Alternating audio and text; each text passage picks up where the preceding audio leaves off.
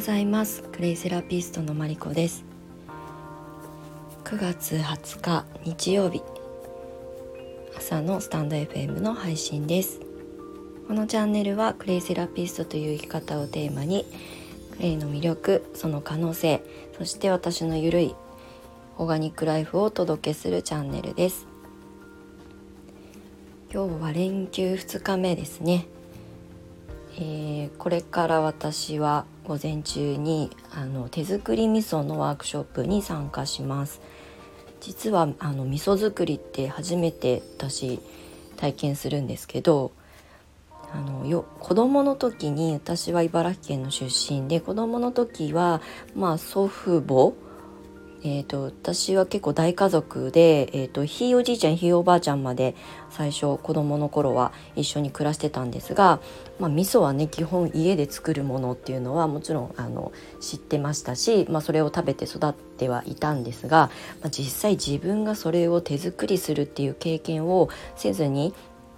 あのだいぶ大人になっちゃいまして、まあ、数年前からねやろうやろうとは思ってはいたんですがなぜかまあタイミング合わずと、まあ、私の意識が多分後回しにしてたんだと思うんですが、えー、とずっとやらずに、えー、来ちゃったんですけれどもまあなんかなんとなく 面倒くさがりの私からすると大変そうだなとかあの、ね、あの待ってるのを待ちきれないなとかっていう、えー、私の性格的なところの問題もあるんですけれどもなんか簡単に、えーと作れるあのお味噌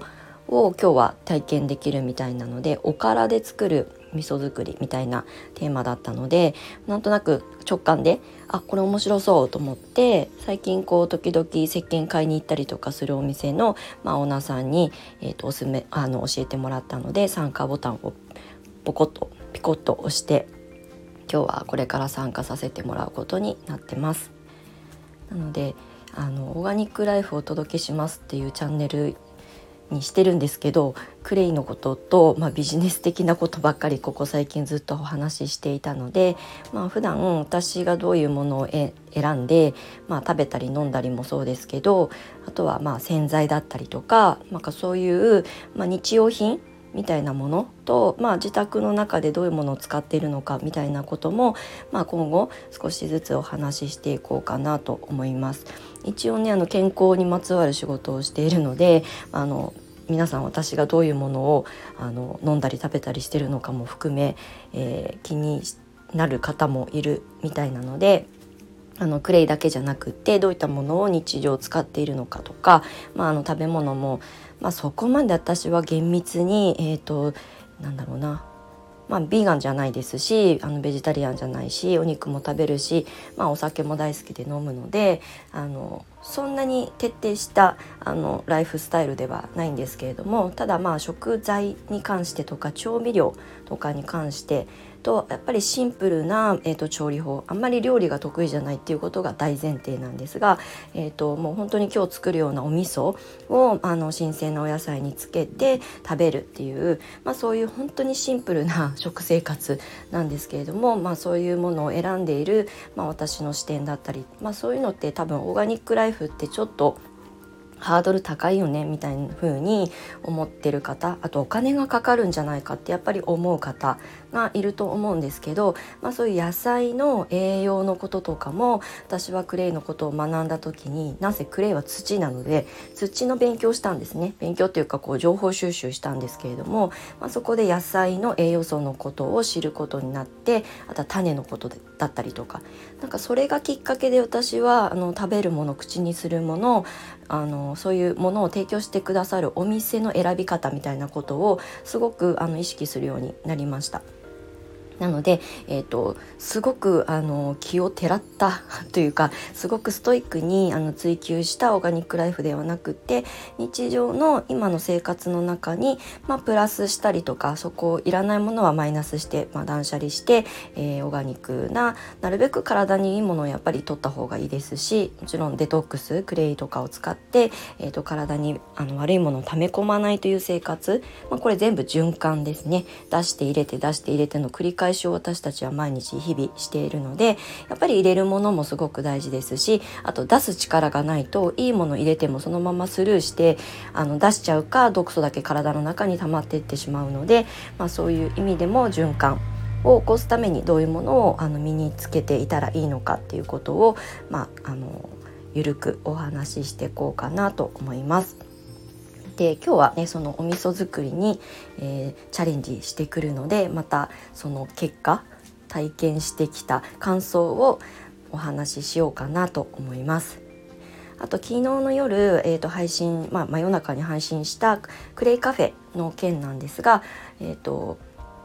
何気にちょこちょことあのメンバーシップお申し込みをいただいていて今、まあ、湘南私が一応言い出しっぺなので湘南が、まあ、本拠地みたいな感じでスタートするんですが今、えーと、27日に同時開催で、えー、新潟県の、えー、長岡市。で、まあ、それは私の生徒さんが、えーと家業をされている、まあ、工場なんですけれどもあのアクリル工場をされていてそこの、えーと、事務所の、えー、なんだろうなショーショールームみたいになっているところをあのオーガニックの、まあえーと、調味料だったりあの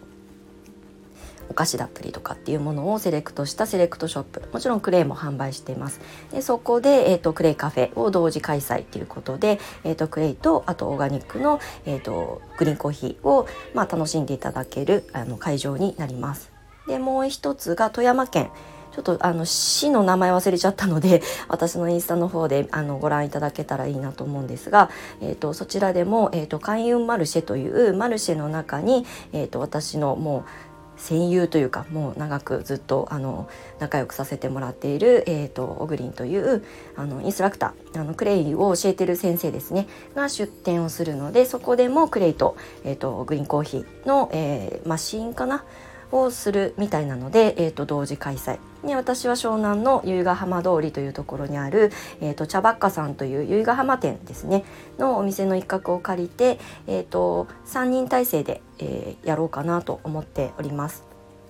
なので、えーと、9月の27日まず皮切りにこの日に3拠点で、えーと、発信をしようかなと思います。で実際今、まあえーと、地方からも、えー、と参加表明いただいたりとかしてこれからこのクレイカフェの簡単なマップとかを作っていこうかななんて思っているので、まあ、それはそれでお楽しみにしていていただけたら嬉しいです。あのそのねメンバーシップに、まあ、参加されなくてもクレイカフェって何してるのとか何どういう人がやってるのっていうのを気になる方は、まあ、近隣に、まあ、まだまだ少ないんですが、えっと、近隣に行けるところがあれば是非あの覗いてみてください。お話ぜひクレイのこととかも聞いてもらえるとあのクレイの魅力が伝わるんじゃないかなと思います。まあ、目的は私がクレイをとにかく皆さんに届けたいというところから始まったことなので、まあ、それに賛同してくださる方ちょっと関わってみたいと思ってくださる方は是非あのご一報いただけたらと思いますので、えーと、あの詳細をお送りしますのでメンバーシップに関しては、